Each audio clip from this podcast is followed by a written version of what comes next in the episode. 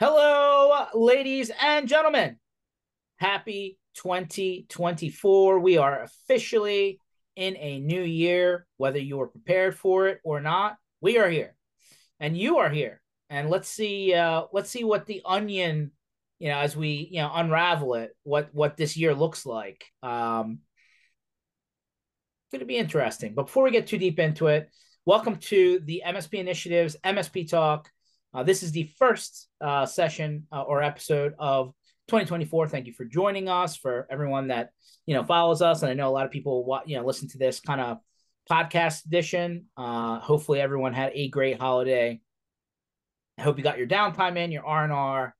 Now we start to get back to work a little bit. So mspinitiative.com. This is where everything that we do exists. This very session is being recorded. It will be, excuse me, under the sessions tab um, on mspinitiative.com. Of course, it's in your podcatchers and then YouTube as well. Um, so that's where you'll find this. We have two, and sorry for our folks that are in, in outside of North America, but we have two MSP Community Mind events coming up in 2024. One in Nashville, Tennessee, uh, in uh, in April 17th and 18th. One in Denver, Colorado, July 24th, 25th. Um, we loved this format last year. And I know we're one of many organizations out there trying to change the tides a bit and uh, actually have a true educational format rather than the uh, sugar coated vendor created content that's not really um, not really helping you. So we really love this format. MSP panels and workshops. You know, so we want you to be able to learn from people who are in the trench doing what you do on various topics. And then when you want to go into a topic deeper, we want more than a 45 minute PowerPoint presentation, actual at least two hour workshop so that we can like work through a conversation. So we had a lot of great uh, content uh, and speakers last year. Uh, looking forward to this year as well.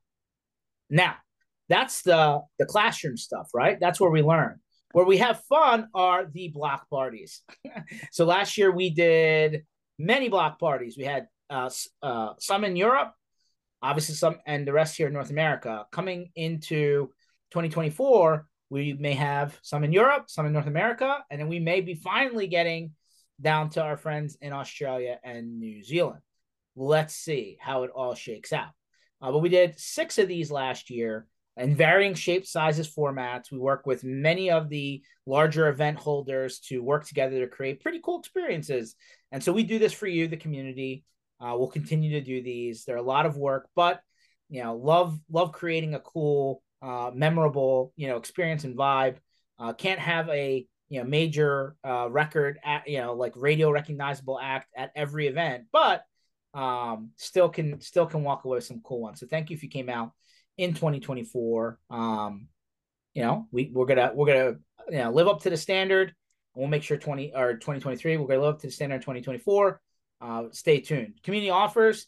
These are offers that some of the vendor communities have thrown out, just deals for you. If any of them apply, feel free to take advantage. And then our industry calendar, our very diligent uh, event creator, uh, not event creator, but event um, Excel list builder.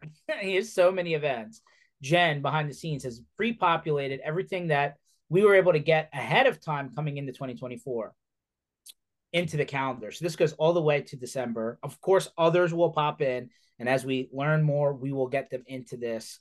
Uh, but they are here, so feel free to go all the way into December of 2024. Almost 300 events. Like I said, we'll learn more events will get announced as time goes on. We'll get them in here once we know about them. You know, just trying to co- consolidate everything into one place. Just so many things going on. So uh, that being said, that is everything at mspinitiative.com, which is you know pretty much what we do. Uh, you know, so if you want to learn more, uh, that is where you will find more information. So now with all that homework out of the way, uh, we bring our very first guest on for the year, uh, Brian from Mesh. Uh, you know, who's actually I appreciate it. You know, you know, I think the the the folks over in Europe kind of like take a little bit more of a holiday uh, vacation period here during uh, you know the end and beginning of the year. I know us Americans, we just like you know we we live to work, we don't work to live, or something like that. So, uh, but thank you, Brian, for for spending a little bit of what's your extended holiday there uh, on our first session of the year here at MSP Nation. Oh, my pleasure, Georgie. Uh, very honored to be on. Thanks for having me. Uh, and I was back to work for, I think, not all of us in Europe, but most people are back uh, today. Some people are back next Monday. But yeah, you're right. Uh, you guys, you, you work too hard over there in the US. We, uh, you know, like uh, unfortunately, and you know, not to get too deep into the predictions for 2024, but a lot of people on this side of the uh, of the ocean uh, have multiple jobs because, like, you know, it's a little bit more expensive now to like live. you know, costs have gone up.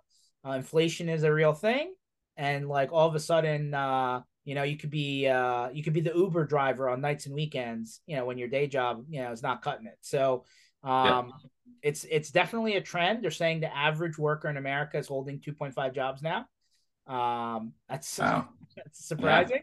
Yeah. Uh, yeah. but you know, like unfortunately, you know, when they get all of those crazy job reports they send out every quarter and they're like, oh, you know, the you know, jobs went up. It's like, well, how many of those jobs are secondary or third jobs for, you know, like all of a sudden it looks like things, you know, more and more people are employed now. It's the same people just doing more work.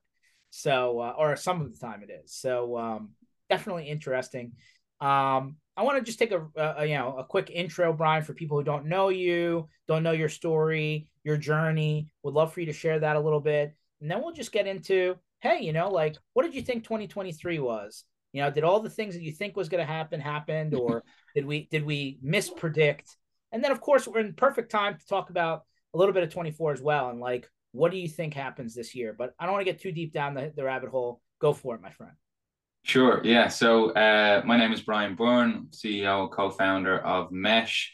Uh, Mesh is the first email security platform specifically built for MSPs. Uh, my background, I'll try and give it the, the shorter version. Um, unlike probably most of the listeners who are MSPs, I'm non-technical. I get into the space purely by accident. Um, kind of finished high school, didn't really want to do anything. I was like, oh, you, you don't have to get out of bed in the morning. Well, that's good for me. And I uh, I quit university after like two hours because I was really immature. Uh, I then went into construction did that for supposed to be a four year apprenticeship. Was still doing it after seven years, and finally fell out of that, which was a great thing to happen. And I landed in a what was what would be called today an SDR role. Back then, it was a telemarketer, cold caller role at an email security company purely because it was five minutes from my house. Uh, knew nothing about it, and what's it now? Nearly twelve years on. Noticed a little bit more about it. So that email security company was called MX Sweep. Um, probably tell from my accent. Uh, so I'm Irish. I'm based here in Dublin. Dublin's a, a good country for tech companies. So all of the really big tech giants, Facebook, Google, LinkedIn, etc., all headquartered in Ireland. Uh, that's for tax reasons. Uh, that's another story altogether. Um, but yeah, we we do pretty well in terms of the size of country we are when it comes to tech startups. Um, so uh, yeah, we're pretty good for that. So uh, company was called MX Sweep, Worked there for two years. It got bought out by a bigger US email security company that was called FuseMail, Vipre today. Uh, so got redundancy then. Joined Email Laundry, another email security company, which I'm sure some of the listeners will remember, and that's where you and I would have first met on the road, George. Uh, Email Laundry was a really, really cool company. I got in, I was the fifth employee, and we were just small enough to innovate more rapidly than a lot of the bigger companies and got a really good reputation. And maybe a victim of our own success got acquired again. So, kind of a deja vu moment. Oh, hey, Brian, we've been bought out. Um, redundancy was a little bit longer coming the second time, right? Of maybe two and a half years later when uh, FireEye, who bought Email Laundry, decided they didn't want to own it anymore and basically shut it down. So uh, that was kind of the genesis for Mesh. Was some of the techies from Email Laundry and myself had a bunch of ideas around email security and um, kind of what MSPs had been telling us for years. We're like, hey, it'd be cool if an email security product could do this. So we had a blank canvas in 2020, uh, middle of the pandemic. So we were set up as a remote first company because we didn't have a choice.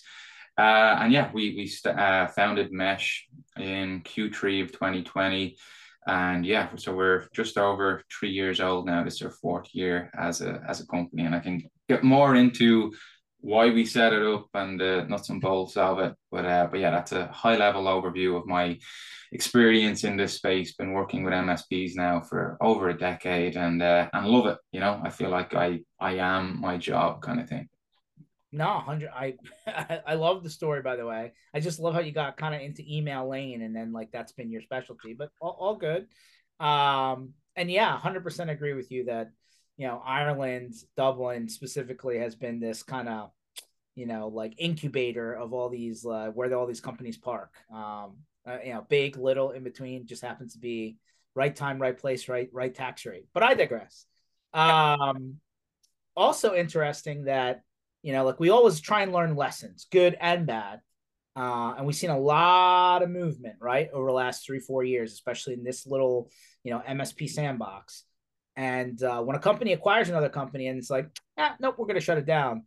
It's like, why did you, why did you buy it to begin with? But that's cool, I guess. I don't know. yeah, I think, I think in our case, um, the company that bought us was so big that, you know, um, things that seemed like a good idea at one point in time, and if the broader strategy of the company shifts shortly after, there's enough money to go. Eh, you know, uh, we can we can just say goodbye to that revenue, and ultimately that's what they did. At the time, I was you know pretty upset by it because I loved doing what I did, and uh, you know I was, I was the face of that company for a few years as the channel manager, and felt it was kind of I wouldn't say I had built a house. That would be that'd be wrong, but I played a big hand in it. So uh, when they told me they were going to tear the house down, yeah, wasn't particularly happy about it. But it led to this, so I'm very very grateful. Whoever decided uh, to kill email laundry decided that because it's it's led me to to found mesh. Um, lots of different pressures now as a founder, of course, and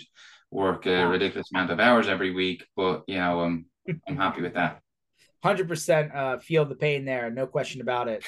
um, so so we'll talk about 2023 and 24 in a second, but you know, like I feel like when we talk to people, like of course I'm based here out of the US, you know, on the East Coast, which is, you know, the most populated part of the country, let's be honest. And when I think about like my journey through the industry, there's just so many things happening, so many events, so many places to talk about just you know, you could turn you could be on the road all year long if you really wanted to and just never really stop home. Um, mm-hmm. I feel like the experience differs a little bit on your side, right? On the you know you know Europe, UK, you know, kind of like what that looks like, and then I even hear a similar kind of echo down in like Australia, New Zealand, like APAC region, right? Like, hey, there's stuff mm-hmm. happening. It just doesn't seem like it's happening as often and as big, and like everybody somehow makes it into the middle here at one point or another. So I'd love to hear like what your opinion is on why that happens. I, I think ultimately it's it's opportunity, right? So um, I kind of see us as being like a like a '60s band, you know, like the Beatles or the Stones, in terms of yeah, it's great to make it in Ireland and the UK and be popular here, but if you want to crack it big time, you gotta you gotta go to the US. So um, yeah, that's what we're doing. Uh, so uh, obviously the pandemic made travel tricky for for everyone. Um, we we closed an investment round in the summer, so uh, we've now got some boots on the ground in the US. And in Q4, I was back and forth across the Atlantic uh, three times, so three events. Well, two events and uh, and one onboarding a new hire in the US. So, um, yeah, like we're targeting English speaking countries, right? So population of the UK is 60 million ish. Population of Ireland I think is now around six. Uh, and the US is what 330 million, Canada is another 30 or so. So, and then Australia is, I think Australia is only 30, right? Massive country, but tiny population, um, similar to Canada in terms of just land versus people. So the US is where, if you're going after the English speaking market, it's where the biggest opportunity is. And, you know, your industry calendar that you have is absolutely awesome, you know, to try and plan out what your year is going to look like. Um, all the big events are, are in the US, you know, so you, you kind of you need to get over to them as much as you can. Um, I'm actually thinking of of relocating to the US potentially this year. So wow. very early stages of invest investigating that. But yeah, that's kind of what I'm scoping out. What you know, early game, early days. But is there a particular part of the country or state that you're looking into? Uh, it have to be East Coast for the time difference. Um, I don't like the cold weather, so this time of year, especially in Ireland. But I'm sure it's are you in Philadelphia or are you just yeah, massive Eagles fan? 30, it's 38 degrees right now. Fair enough. yeah, so so for us it's it's early 40s in Fahrenheit right now, but it feels so much colder over here. Like I've been to Boston when it's been 20 below freezing. And it's over here, it's like, you know, it could be 40 degrees. It feels colder here, you know, being a little tiny island in the North Atlantic, the wind cuts through you. So I hate that, George, to be honest with you. Um, so if, I've, if I'm going to so like change mid Atlantic South, right? Florida, South Carolina, North Carolina, maybe yeah, something like that. Yeah, I don't think it'd go as high as Virginia, but maybe from North Carolina down are all options, I would say, being considered. Uh, and then for the events, right? So so I know like you travel as much as anyone I know in this space, right? Um, where did I see you? would have been network group Q4 and you had just flown in for like two nights and then I think you were back and then back over a few days later for an Amsterdam event or something like that. Yeah. Uh, I was a crazy, I was in a six week back to back travel schedule. Uh, yeah. Jen, Jen, who's behind the scenes, has learned that the location of that network group event may have not been the best place on the planet for lodging. Uh, mm-hmm. and, and, and Uber doesn't exist there uh, for some reason. So we went yeah. back in time a little bit. But yeah, I, I remember at the back end of a six week run, it was like Philly went to that network again, which was like 40 minutes south of what uh, Heathrow, then went mm-hmm. back, mm-hmm. then went to Amsterdam, then went back, then went to Denver, then went back, and then and then it was IT Nation in Orlando. So uh, I will admit, for all of our traveler, you know, pals out there, uh, it seems like you know it's the rock star life. But for six weeks of travel, I probably had eight weeks of me being not well. so, yeah. So it does catch up with you. Well, that was the point I was going to make. So, so the vast majority of the events are in the US. It's you know I'd prefer to be uh, dipping over to Europe for just a couple of times a year, but predominantly doing the travel within the US versus it being the other way around. When you've got to cross the Atlantic for every event, it just it takes its toll on you. You're right. Uh, so, as I said, I, I'm just gotten back from North America in the last few days. Uh, I've completely lost my suitcase. Um, on the way over, my laptop got water damage, so I had to get a new laptop shipped to me in the US. So, did as you said, check your bag. How did the da- water damage? Oh yeah, uh, so so the water damage. No, that was my fault. My water bottle leaked in my backpack. Uh, yeah, so I can't blame anyone for that. Uh, just bad luck uh, or stupidity on my part. And then, uh, yeah, bag completely lost on the way back. That was a checked bag. Uh, what, what airline? Air Canada. Um, so yeah, so we're three days in now. No sign of it. Not happy. But I digress. But the, the point I'm making there is, yeah, it, it appears to be the rock star lifestyle, but it's it's not a whole lot of fun. So if you can reduce the travel to an extent, uh, yeah, that's part of the appeal of, of potentially relocating to the US as well. Hundred percent. No, I mean, listen. Uh, if you do make it over here uh, on a more permanent basis, uh, can't wait to see you more often. Uh, it is definitely, uh, well, at least the concept was your money used to go further uh, when you did the math, but um, got gotta gotta balance all of that out before you do anything, right? Uh, I think I think it still does. like Dublin's one of the most expensive cities in the world at the minute. Like, you know, rental costs anywhere just extortionate. You can't get like I think there's more value to be had in North America in most cities in North America. Maybe not, you know, Manhattan or something like that. You're not gonna you're not gonna get your bang for the buck there. But uh, yeah, from the research I've done, it's like, oh, you can get a much nicer place uh, in the southeast of the US than you can like somewhere not so nice in Dublin. Yeah, sure. Yeah, Florida's a little bit explosive still, right? Where there's just more people coming and going. So mm-hmm. things are a little bit more, you know, propped up in terms of cost there. But uh, but like North Carolina, South Carolina, there's a lot of good spots. I think that um, and different parts of Florida, of course, you can still find some some good deals. But I digress. Um, let's talk about when you set out to plan this time last year for 2023. Mm-hmm. What did you guess right, and what did you guess wrong in terms of the you know from an industry standpoint?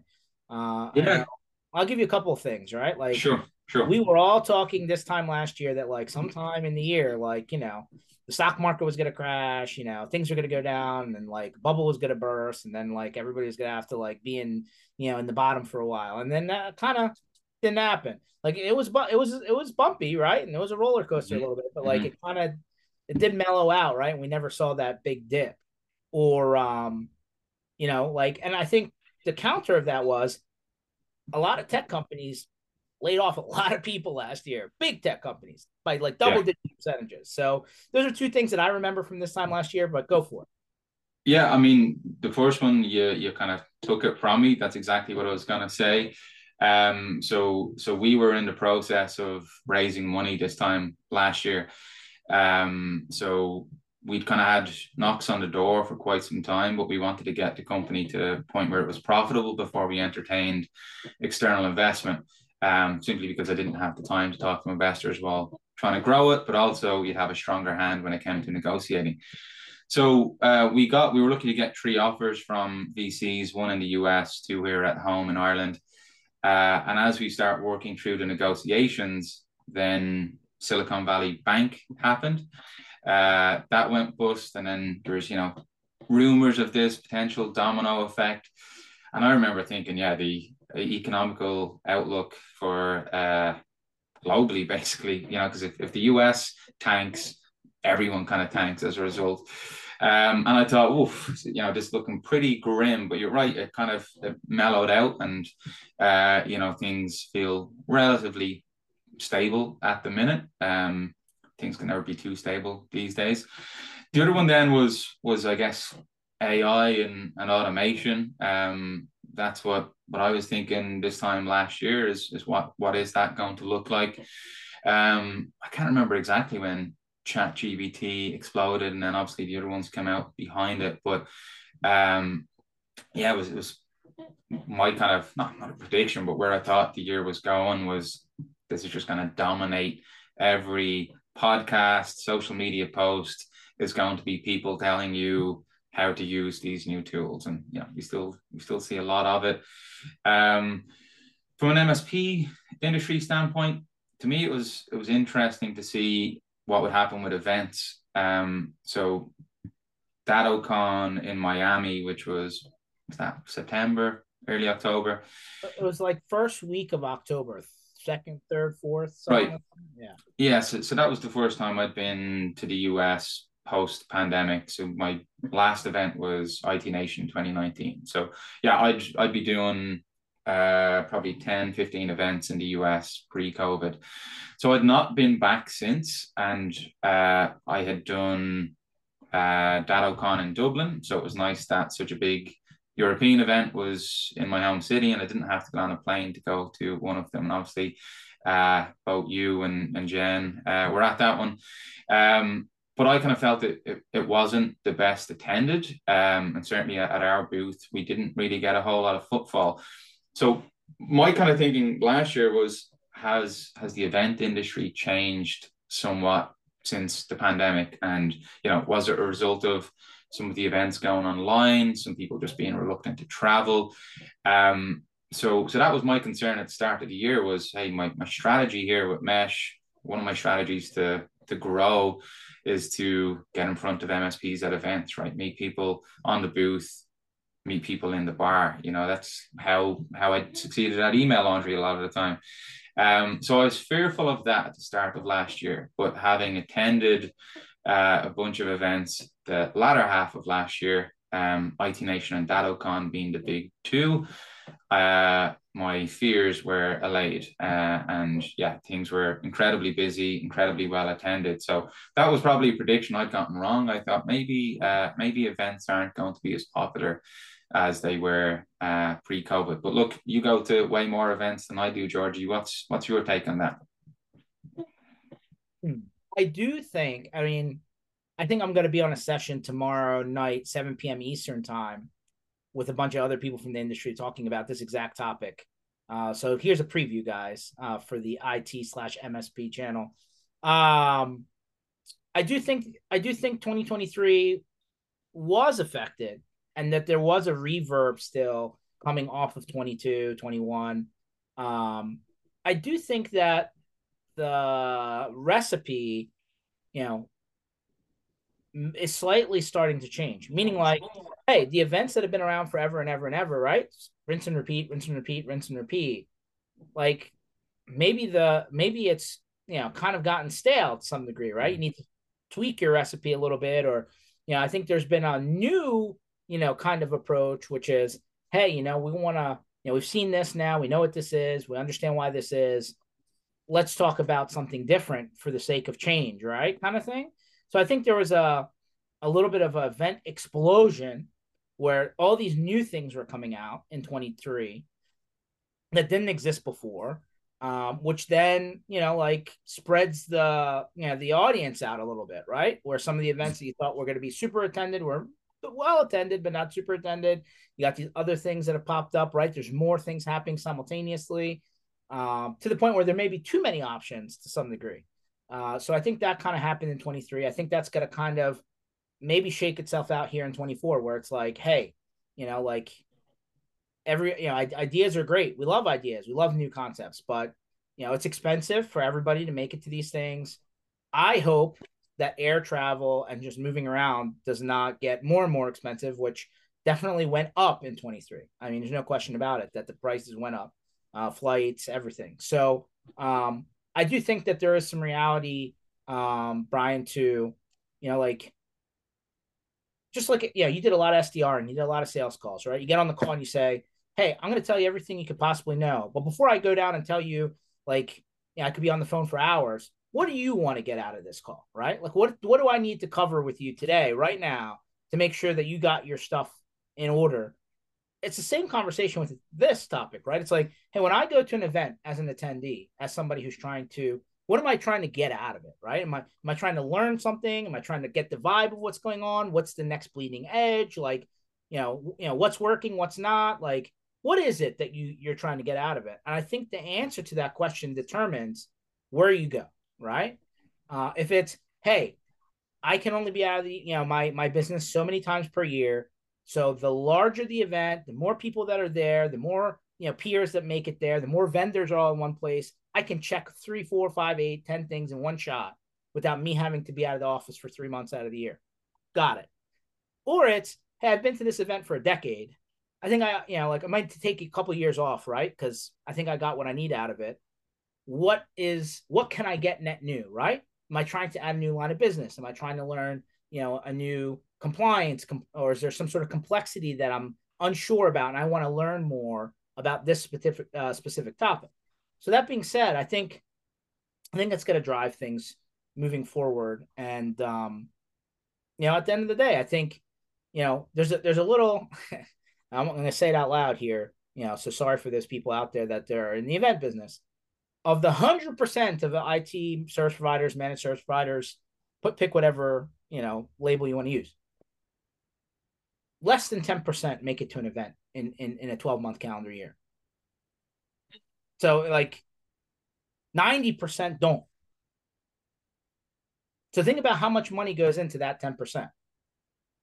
Yeah, it's a lot, and and and you're probably the same as me. You see the same MSPs at multiple events, right? So, um, I don't know if they just their business is, is so mature and well oiled that they can get out more, or they just enjoy the uh, the social side of the event. Probably probably a combination of both.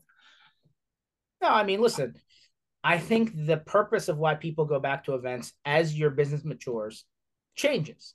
I've seen mm-hmm. MSPs where in startup mode get into, hey, I'm in, you know, kind of maturity mode. Then they go back to the event and now they're trying to figure out who's going to sell. And now they're there for a completely different reason. Or, hey, I'm an MSP, things are good. I spun a second company out of my MSP. Now I'm a vendor. I'm at the event on the other side. Or, hey, um, you know, I want to put uh, whether it's a formal or informal group together of people in the industry, and I may only see them a couple times a year in person. I use a bigger event as a reason to do that. And now I put that group together and now I figure out, hey, what's what's happening? I want to benchmark against other people so I make sure I'm in the right place. There's a lot of reasons, right? Mm-hmm. Um, but the, the, the reason does change over time depending on where you are.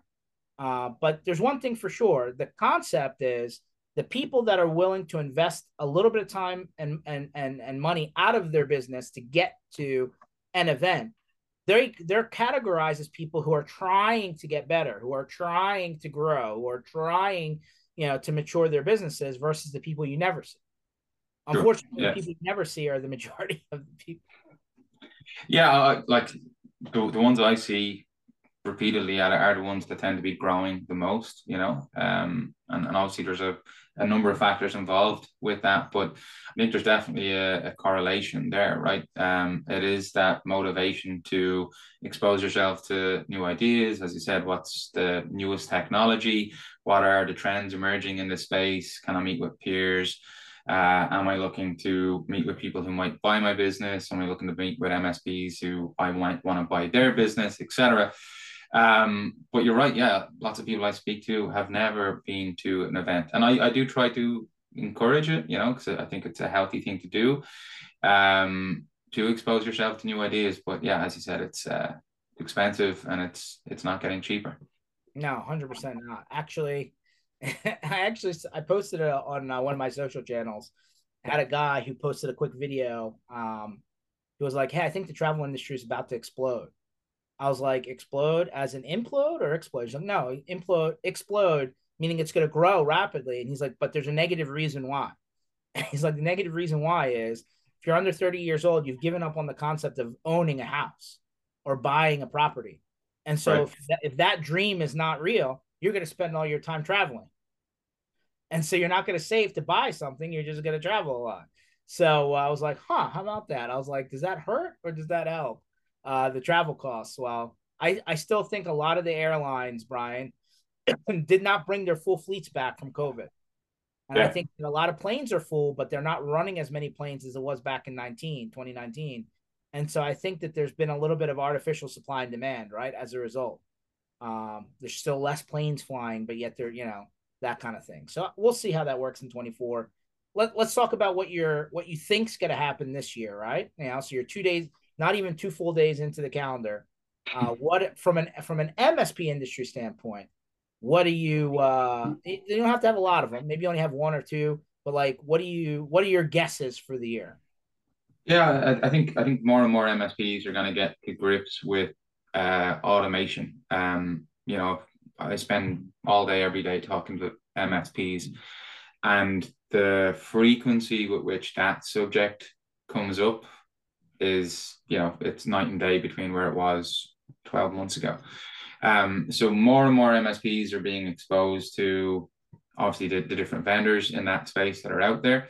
Um, i think more and more vendors are going to look to either buy that technology for their products or or build it right so um, obviously you've got the likes of Pia and Rewst and ConnectWise come out with their one at IT Nation and Kaseya have Cooperbot, etc. I think we'll see more of, of that and more MSPs adopt those technologies and try and get them to play nice with all of their other vendors.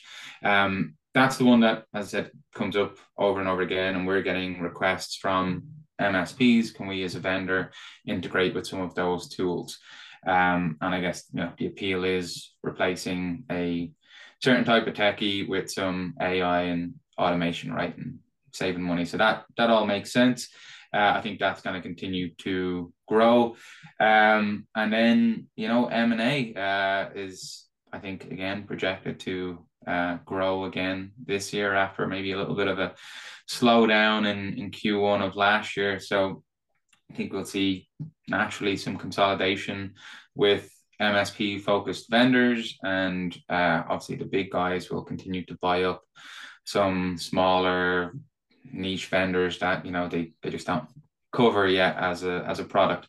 Um, so yeah, I don't have any super hot takes on you know something that nobody else has probably considered for 2024. Uh, they're kind of the things that I see most of based off of what MSPs are kind of telling me that they're thinking, hey, here's here's where things are going. Um, could I make a crazy prediction for 2024? Uh, no. Um, I, I think at, at some point we're going to see two very different sized MSPs, and that middle tier, I think, is is maybe going to die away. I don't think that's going to happen this year, right? So I'm not saying it's a 2024 prediction, but I think at, at some point, you know, the, the amount of M&A that's going on in, in, in the MSP space, not necessarily just the vendor space, but the MSP space, and you've got, you know, I don't know, 20 super MSPs probably in the US, that's going to continue to grow. They're going to continue to buy up the successful smaller ones, uh, and they're just going to mushroom into these gigantic MSPs. And then I think the middle guys will struggle to compete on maybe not on service, but certainly on price and uh, and I guess just the ability to support differing needs of businesses. So you'll get people leaving and starting up small MSPs. So I think you'll have, you know, the five person shop and below, and then you'll have this gap up to really large MSPs. But I'm thinking that's a little bit further down the line. Obviously, with compliance and things like that, it's just going to be harder, I think, to start um, to start a new MSP and have to meet all the regulations that are, I'm sure, going to come in over the next few years and make it harder. Just that barrier to entry will be greater, I think, to start a new MSP at some point down the line. But um, we're not we're not there yet and that I hope doesn't sound like super negative or uh, pessimistic on the industry, not at all. But I, I just, yeah, I see the bigger MSPs just all kind of merging into one, you know, several huge, huge MSPs. Um, and yeah, I, I just think the smaller guys are you know they've got their work cut out to to compete against that right? Because they're going to be hit from all angles. Um and we see that here in ireland we see it in the uk so it's not unique to the us i just think it's it's where the industry's headed. Um but i'd, I'd love to hear yours georgie. Now you you speak to msps day in day out honest, I, did, I did not prepare for that uh this call. I did not think about it. I can think off the top of my head. Um to your point you know, the rich getting richer, the poor getting poorer kind of thing, middle class disappearing from an MSP mm-hmm. standpoint. I mean, there's a lot of vendors out there that help you outsource, outsource, outsource so that you don't have to be 100 people, right, in order to compete. Mm-hmm. I mean, price at the end of the day, it might be price, but I think the, the end result is the delivered customer experience. You know, for the price that you're charging, can you give them a good experience?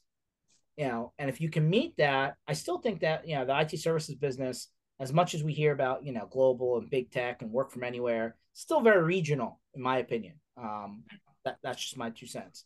That being said, um, there can be, and, and maybe I'm just an extremes guy, right? Uh, but like, if you try and automate too much of the customer facing part, I believe you might get to a frustration point.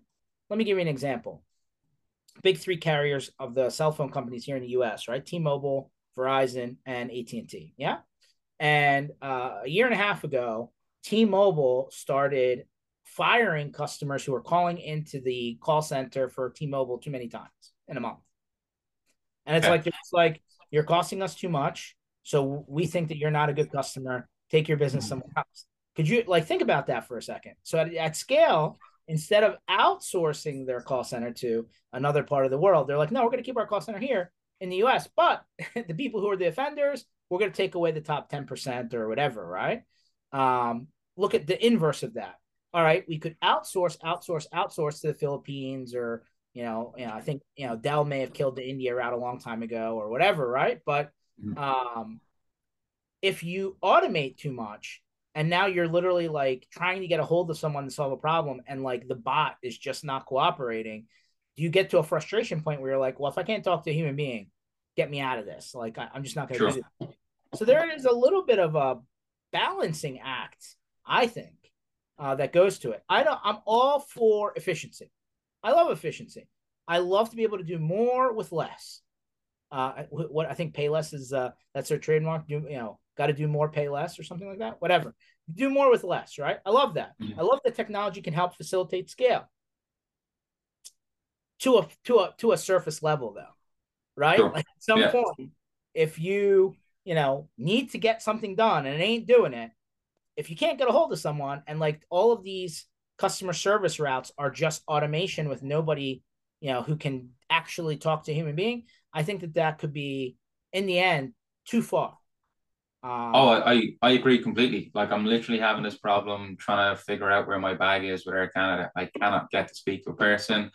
Uh, and yeah, there, there was another one recently where I was dealing with chatbot. I was trying to change flights, something else, different airline, uh, and it's all a bot and can't help. So yeah, it, it does it does make you extremely frustrated, and you want to speak to a human. So let me ask you this: in the U.S., there's an airline called Frontier Airlines, and one of the big mm-hmm. things Frontier did about a year ago was they deleted their phone number. They disconnected their number. So you like you can only do through the through the app. You can only have to go through the bot. There is no one eight hundred number or nothing. You can't talk to a human being. Which, by the way, I would equi- I would say Frontier is the equivalent to your Ryanair, right? It's like, hey, we're the yeah. low budget, cheap, cheap, cheap. Like they even have a four ninety nine per month, unlimited flights, but there's all these restrictions, right? Right. So, yeah. so be, be be careful with that one. So like Ryanair, I don't know if they deleted their phone number, but I remember an interview with the CEO of Ryanair, and he's like, "Hey, if we could set it up where people could stand on flights, we could get more people on the flight, we could lower the price of the ticket." And I was like, "Just doesn't seem safe." But okay, I got what you're saying. Did they delete their phone number over there at Ryanair? I don't know. I don't know. I I avoid flying with them, Georgie, because uh yeah, you know, you can show up and not have read the very, very small print and you know they're looking to squeeze another hundred euro out of you. So uh yeah, the, the ticket itself could be 10 euro, but all the add-ons and stuff and you know, paying to go to the bathroom. You don't really have to do that. But um, but yeah, they would I'd love uh they'd love to charge you for that as well. Yeah, that guy is interesting. Um I don't think you have. Do you have bus lanes in, in the US? I guess you do, right? Where uh... so, so definitely in major cities there are bus lanes. Like New York City has bus lanes, for example. Or yeah, the, now the, now the, they have like a bike lane and a bus lane, and now the cars used to have two lanes in a lot of areas, and now down to one lane. Yeah, I mean that's happening everywhere. But so so in in Dublin, bus lane is bizarrely taxis can use it, right? So for buses and taxis. So uh, the CEO of Ryanair passed whatever test it was and bought a license so that he could drive his car in the bus lane and skip uh skip traffic. I don't know if he's actually doing the driving or you know he's just being chauffeured or whatever. But uh, yeah, interesting character. Um, that whole model was actually based off of Southwest, so I don't think he really created it. He just saw what Southwest were doing. He's like, yeah, let's let's try and replicate. I think that. he took it a few notches further, though. Uh, oh yeah, yeah. Like like like at the end of the day, ten dollar flight sounds fantastic. There's a bus company in the U.S. Like if you book ahead of time enough, it's like a one dollar bus between cities, and you're like, oh, that's cheap. Um, but at some point, like like you just said, like you get to the point where you just avoid it because you almost can't rely on it, right? Like you're waiting for the the gotcha to come, and then all of a sudden your flight gets canceled, you're stranded, your stuff's missing. Like you you show up, to charge you like double the price. Like nobody i feel like that's the, the, when you get too far down one angle now you've broken the experience and then like you lose people.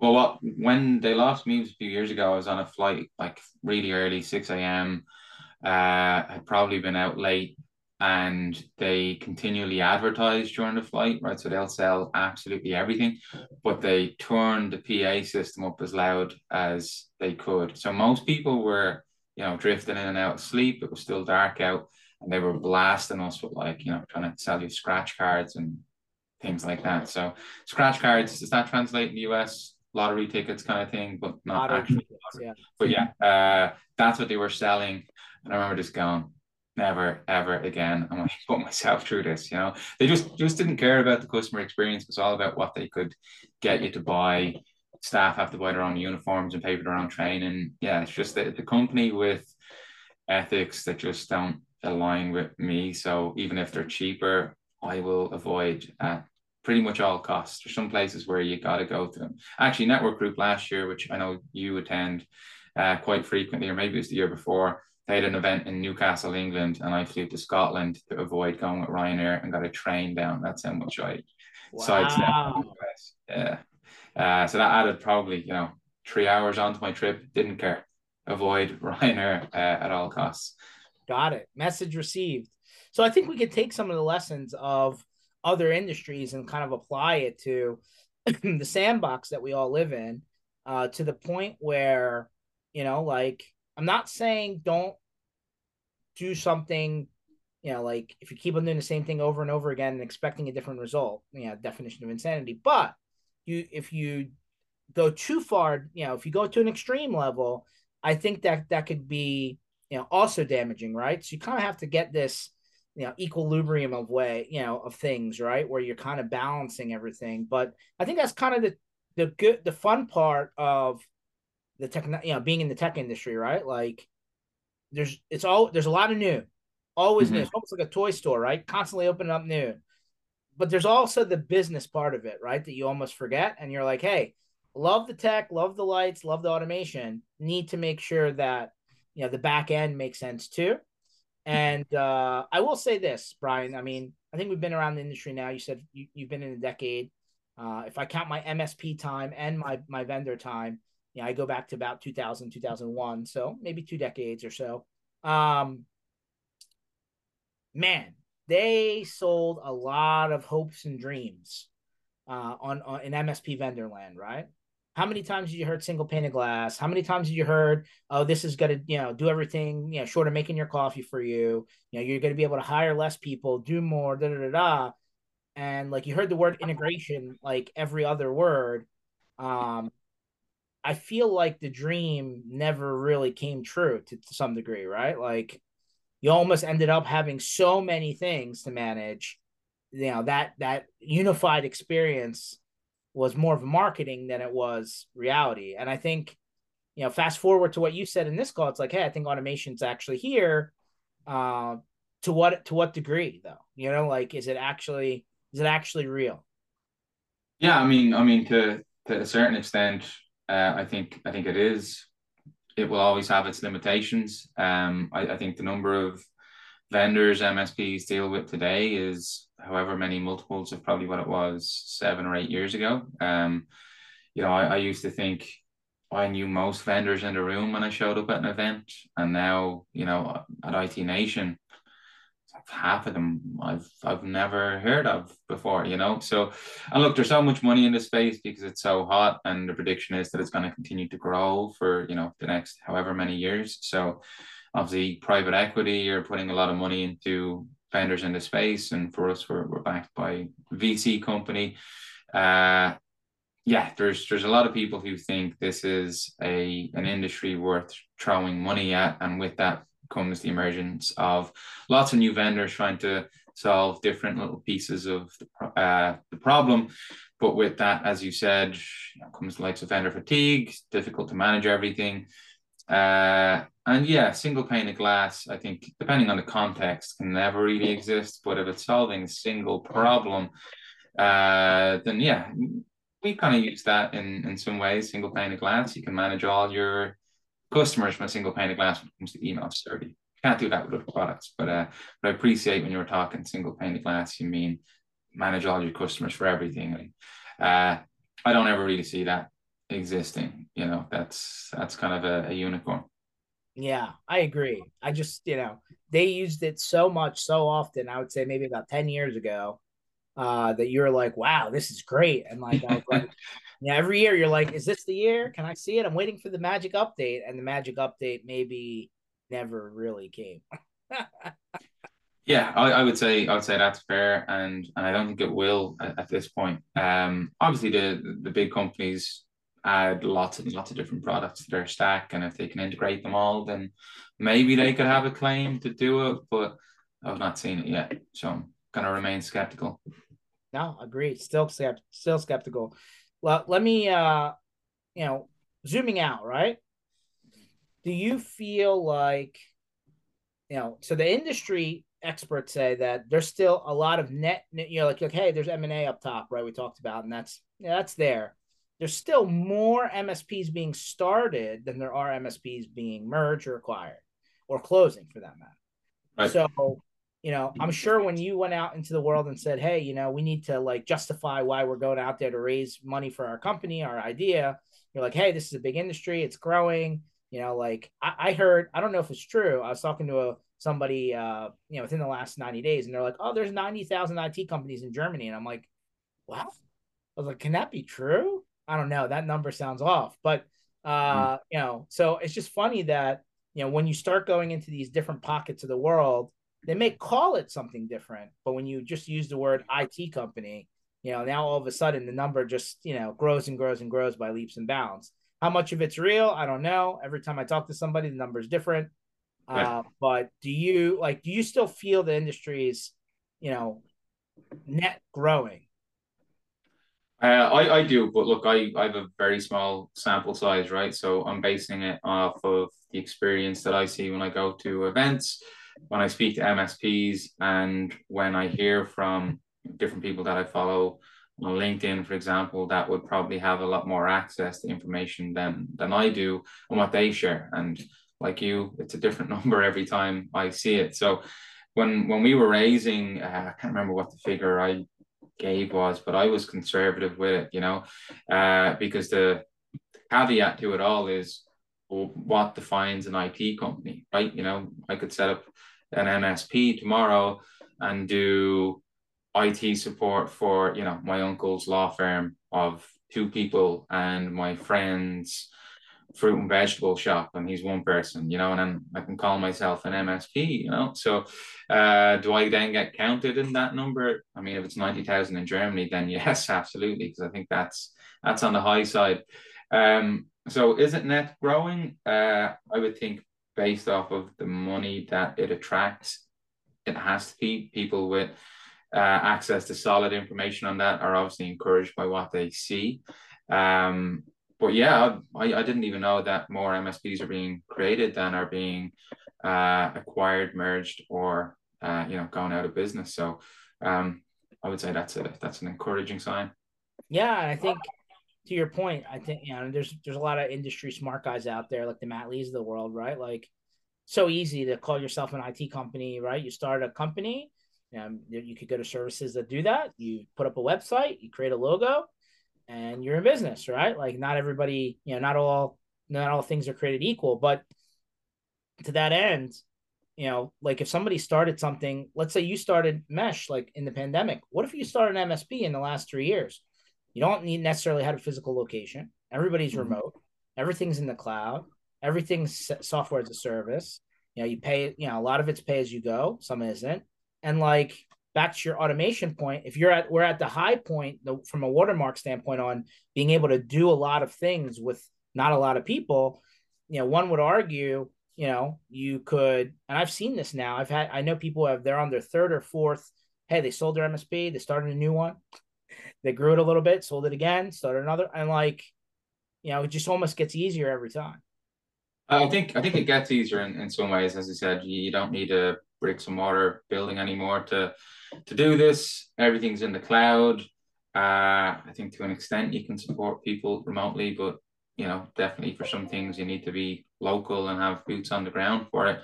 Um, but as I said, I, I think regulation and the hoops you're going to have to jump through to support businesses is likely going to change. You know, it's already it's already on the way in different jurisdictions. I think that'll make it far trickier to just I'm not saying on a whim, but to go, hey, for five hundred dollars, I can get my logo, website, and corporation, and get this going and tell people I'm an MSP. I think that's going to be trickier when, you know, you're going to need to check a lot more boxes around compliance and insurance. Um, so yeah, barrier to entry, uh, I think, will be higher. Um, will it see the death of the middle class and MSP terms? I don't know. As I said, that was a bold prediction I was making, not for this year. Um, yeah, we'll we'll see how it turns out. Come back to me in 2028, Georgie. We can have this chat again then and see what gonna, that looks like. I'm gonna put that in my calendar. I'll see what happens.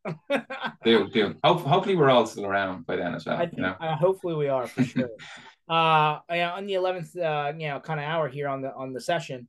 Um, a little bit, you know, know, what do you want people to know about Mesh? Why should they take a look at it and you know wh- where do you see the most success when you're talking with msps from a partnership standpoint yeah good question so uh, for msps listening who are extremely happy with their email security product today and their customers love it and they feel it can't get any better then you know you can stop listening now if you want there's zero to hear from from my pitch uh, while we built it we wanted to solve two problems that we didn't feel at the time were being solved since then a few vendors have um, come up with similar concepts.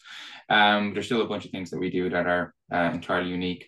Um, one of them was the ability to manage all your customers centrally, right? So if you want to see as an MSP, hey, has George Bardissi sent an email to any one of my clients? I want to search that across them all rather than with other products, you got to log into the individual tenant, search, et cetera, et cetera. So from a threat hunting point of view, um, it really lends itself to having true multi-tenancy there across tenancy, right? So that was one of the things we can do. The mantra was basically, if I want to do something for one customer, it should just be as easy to do it for all my customers, right? It could be block a sender, allow an IP address, update a policy, whatever it might be, cascade down from MSP level to client level. Um, and we didn't feel anyone was doing that. The second one was uh, we felt without going too technical, but just how email security is implemented, right? So historically, most uh, email security products have been email security gateways, so perimeter-based protection, stopping the email before it gets near the mail environment. Uh, the last what seven, eight, nine years now since the move of email to the cloud, there's been the emergence of API-based vendors, so integrating into the mailbox and scanning the email when it hits the mailbox and then kicking it out if it's bad. And I kind of see it as you know, kind of like a security guard on the door of a club or a bar. Um, your email security gateway is standing on the outside saying, "Hey, not tonight. You're wearing the wrong shoes," or "Go, go right on in." Um, and it has a couple of shortcomings in terms of if it lets you in, it can't reach in and pull you back out. Right? It can't go into the mailbox and rip stuff back out it's very much of the opinion it was fine when I checked it. Uh, and then it doesn't see what's already going on on the inside, right? So it doesn't see your internally sent traffic. So there are all the things that the API based vendors say, hey, we do. I see the API based vendors as kind of like the security guard on the dance floor. It's on the inside seeing what's going on. It can kick stuff out if trouble has started internally. It does see internally sent emails, but its shortcoming is if it doesn't have something on the gateway, then it's kind of got an open door policy, right? Everyone's allowed in, then they're analyzed and can be thrown out. So we were seeing MSPs double up. Uh, so getting one email security provider as their gateway, then layering that with another email security provider as their API product. And with that came double protection, which is absolutely a positive. But the negatives were onboard twice, managed twice, searching two separate places for emails, two separate companies to support you and two invoices at the end of the month that you know you're trying to solve the same problem you're paying double for it uh, and then if you go back to the first challenge we wanted to solve was this kind of global view and control neither product has that right so you're managing your clients individually. So that's what mesh was set up to solve is that hey if you want an email security gateway if you want to replace your existing gateway you think it's not good enough you can have mesh gateway. If you've got an api product that you're looking to replace you can have mesh 365 or if you see the value in doubling up with a security guard on both the door and the dance floor, but they actually talk to each other and like each other and are not double the cost, well, then you've got Mesh unified. And you can mix and match that on a per client basis. And you can manage them all centrally from, dare I say it, George, a single pane of glass where you can make changes to a single customer or to all your customers just as easily. So that's a very, very long winded elevator pitch. It's got to be a tall building for me to get that out in the elevator. Um, but we're we're pretty. I, I I think MSPs are now at the point where they can smell, you know, uh, cheesy sales lines and companies that over promise, right? So as I said, if you're happy with your existing provider today, you don't need to think of changing. MSPs have a million things to be dealing with and fires to put out. Changing vendors or shopping around for vendors when they don't have a problem is never something we want to entertain. We help MSPs where they recognize, hey, my existing product could be better at detection. Its end user experience could be improved. But for the most part, what we see is MSPs are looking for something that is easier to manage. It's going to increase their operational uh, efficiency. Uh, and that obviously lends itself to being more profitable and hopefully growing revenues as well. So that's where we've had success. Uh, so we're at about 200 MSPs now, half of which are in the US, uh, most of which we achieved without having anyone over there, which was nice, but you know, we, we want to grow that. Um, and they move for a variety of reasons, but kind of the one that underpins it all is something that's just easier to manage and a company that's easy to deal with. So um, yeah, we we have MSPs saying really positive things about us on the various communities out there, Tech Tribe, uh, MSP subreddit. Um, so if you go ahead and search what people say about Mesh, um, mostly, if not all, positive. Be careful on that Reddit. Oh yeah, Wild Wild West for sure. A, a double edged sword. Totally Wild West. My favorite new show of the year so far is um, Slow Horses on Apple TV Plus. Okay, so, not heard of it. Check it out. It's uh it's a it's a UK based show. I loved it. I like binge watched all three seasons like basically in a day because uh, I was really mm-hmm. into it. So you should check that out because uh, it's a you know kind of in your neck of the woods. Uh, Brian, where do people find more about Mesh and how do they contact? Yeah, so uh, you can fill in a contact form on our website, which is meshsecurity.io, um, or you can reach out to me directly on LinkedIn, uh, Brian Byrne, uh, and you know I'm quite well connected in this space on LinkedIn, so it shouldn't be too hard to find me. Um, I'd hope I'm near the top of the search results, although it's a very common name, especially here in Ireland. Fair enough, guys. This session was one thousand percent recorded.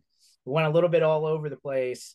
Uh, but I love these beginning of the year and end of year ones, right? Because you can kind of talk about things in a holistic way. And sometimes we forget to do that because we're so entrenched in the lanes that we're in. So you will find this session eventually on mspinitiative.com under sessions.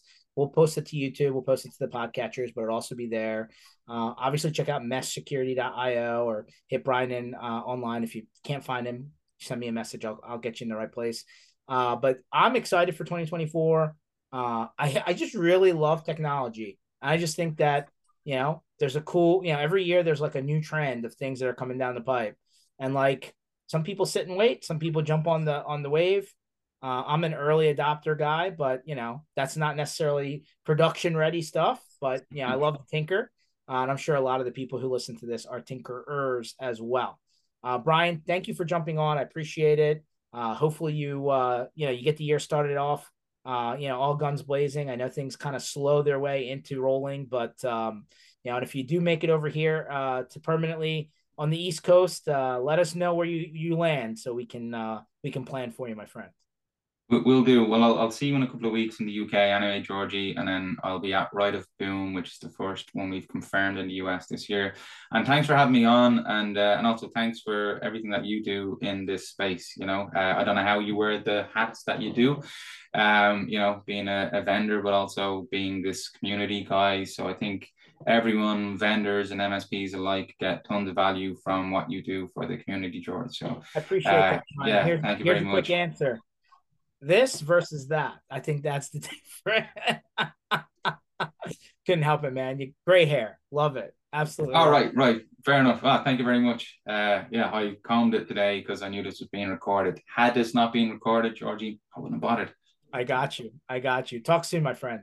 All right, take it easy. See you soon. Thanks. Bye bye.